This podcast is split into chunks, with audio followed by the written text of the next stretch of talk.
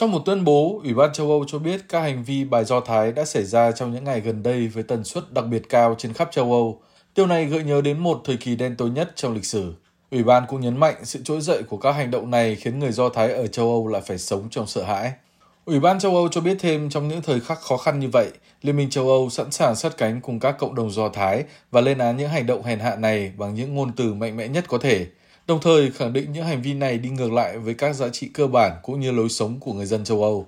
Kể từ khi cuộc xung đột Hamas-Israel nổ ra vào đầu tháng 10, đã có một loạt vụ việc chống người Do Thái xảy ra ở châu Âu. Hôm 18 tháng 10, cảnh sát Đức cho biết một số đối tượng đã ném hai quả bom xăng vào một giáo đường Do Thái tại thủ đô Berlin. Cùng ngày, một trường học dành cho người Do Thái ở thủ đô Rome của Italy đã phải sơ tán do bị đe dọa đánh bom.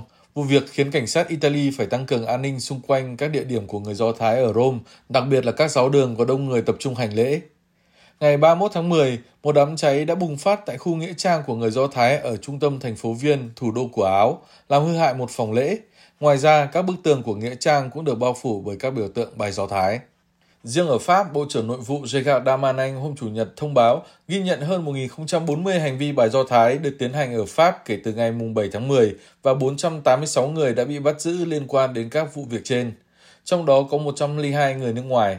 Ông Gerard Darmanin chia sẻ. Chủ nghĩa bài Do Thái là một liều thuốc độc. Chúng ta cần phải chống lại nó trên mạng. Chúng ta phải đấu tranh về mặt chính trị. Và nước Pháp sẽ ở đây để ngăn chặn chất độc này.